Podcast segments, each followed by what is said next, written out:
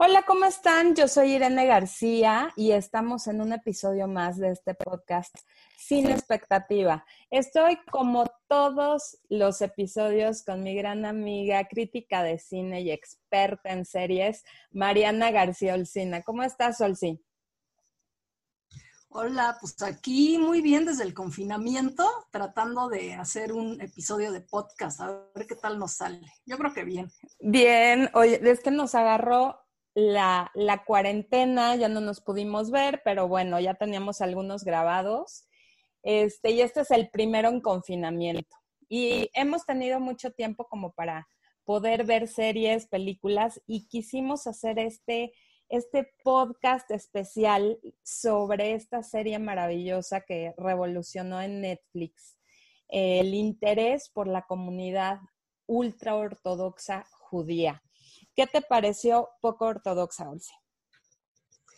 No, pues a mí esa me pareció buenísima, la verdad, porque es, es una serie que en cuatro capítulos, ¿no? Te, te pone todo así, eh, padrísimo, eh, rápida, eh, todo el tiempo estás interesado, ¿no? Y es sobre una chava que vive en Nueva York, en Brooklyn, porque yo no sé si ha sido en, Nueva York a Brooklyn, donde hay muchos ortodoxos judíos, ¿no? O sea, los ves en las calles.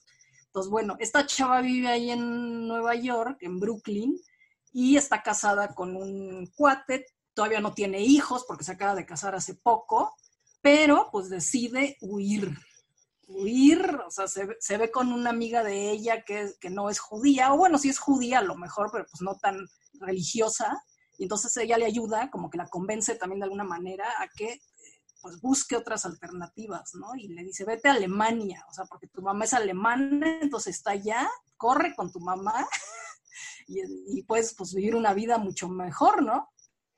Fíjate, es, es una historia que está basada en una, eh, pues una biografía, ¿no? De esta chava que se llama Deborah Feldman, que realmente pasó por todo esto. Obviamente la serie está muy dramatizada y está muy bonito y se resuelve en cuatro episodios. En realidad no fue así. Cuando entrevistan a la, a la escritora, pues obviamente no fue tan fácil y no se le puso tan todo de este sencillo, ¿no? Aquí vemos en cuatro episodios, como dices, es una serie que te la avientas en un día. O sea, la verdad es que te picas, no, no puedes dejar de verla, está muy bien realizada, está muy bien dirigida. Y, de verdad te das cuenta de que mm, todo lo que viven las mujeres dentro de la comunidad este, ortodoxa judía, pero son como los extremistas, ¿no? Sí, son radicales. Bueno, eh, ortodoxo quiere decir eso, ¿no? Que son como... By the book. Pues súper conservadores, ¿no?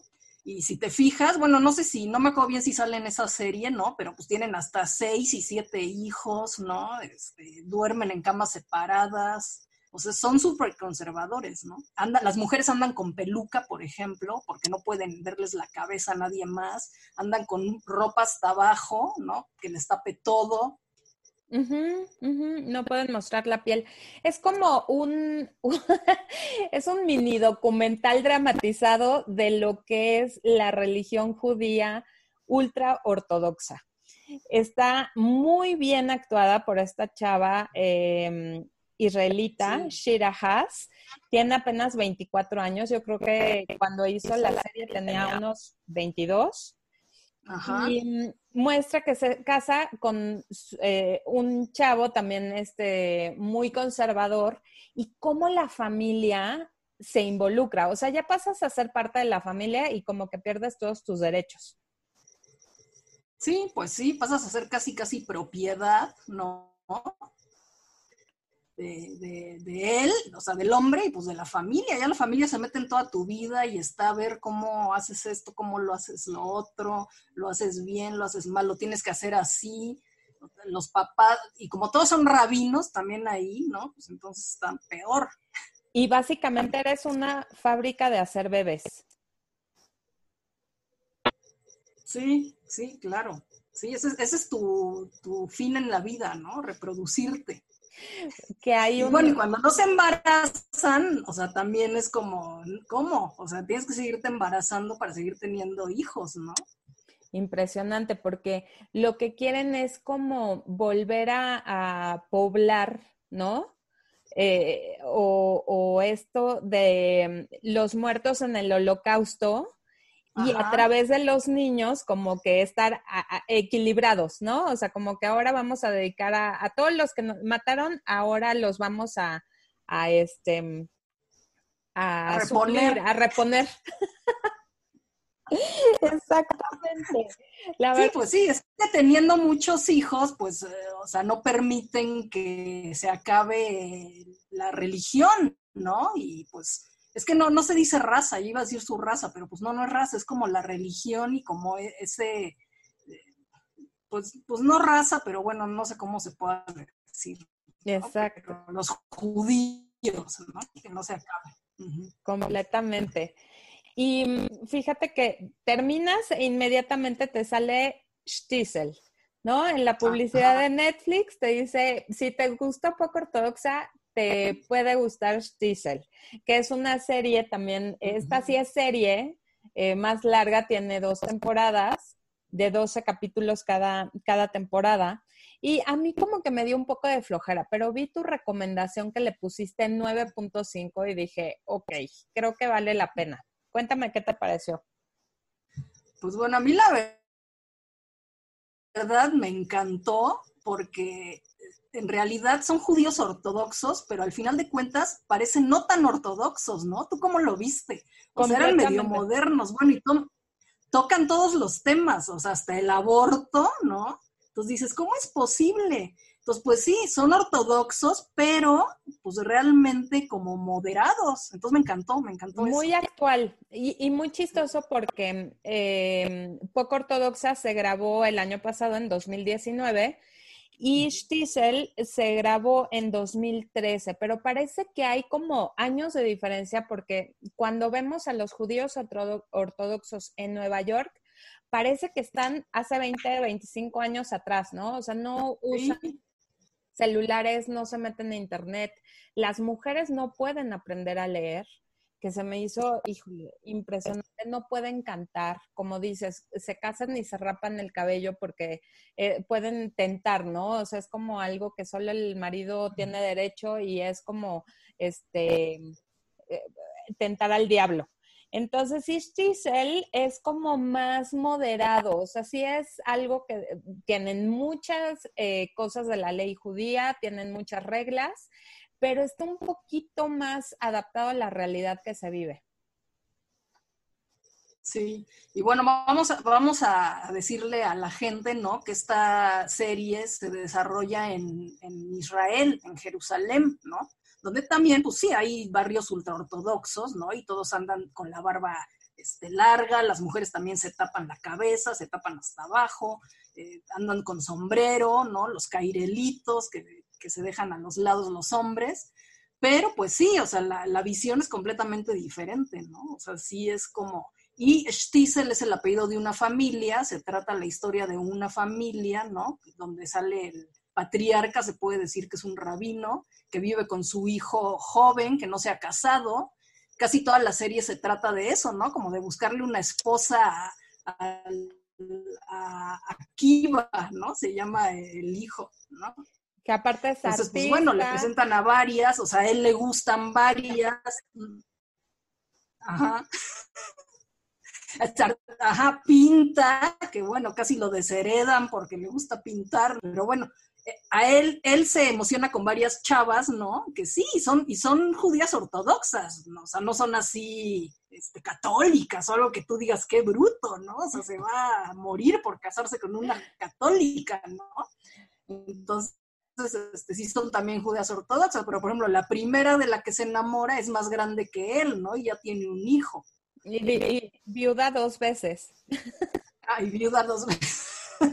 Aunque bueno, eso a los, judíos, a los judíos esos no, les interesa tanto, la verdad, ¿eh? O sea, porque ellos se pueden casar muchas veces y no es como en el catolicismo, ¿no? De que casi, casi es pecado si te vuelves a casar y, y divorciarte y todo. No, aquí el divorcio pues lo ven un poco más más este, real, ¿no? Y que sí se puede, y pues si se queda viuda, la señora se puede volver a casar perfectamente, o hasta si se divorcia, porque ah, vamos a decir que una de las nietas del patriarca, pues es la que sale en, Unorthodox, ¿no? Exacto, Pero tenía 15 años en esa época. Chiquitita, sí. me encanta. Sí, está chiquitita, ¿no? Yo creo que fue... Pues, una de las claves por las que empecé a verla, para verla a ella. Me encantó en Poco Ortodoxa, me encantó su actuación.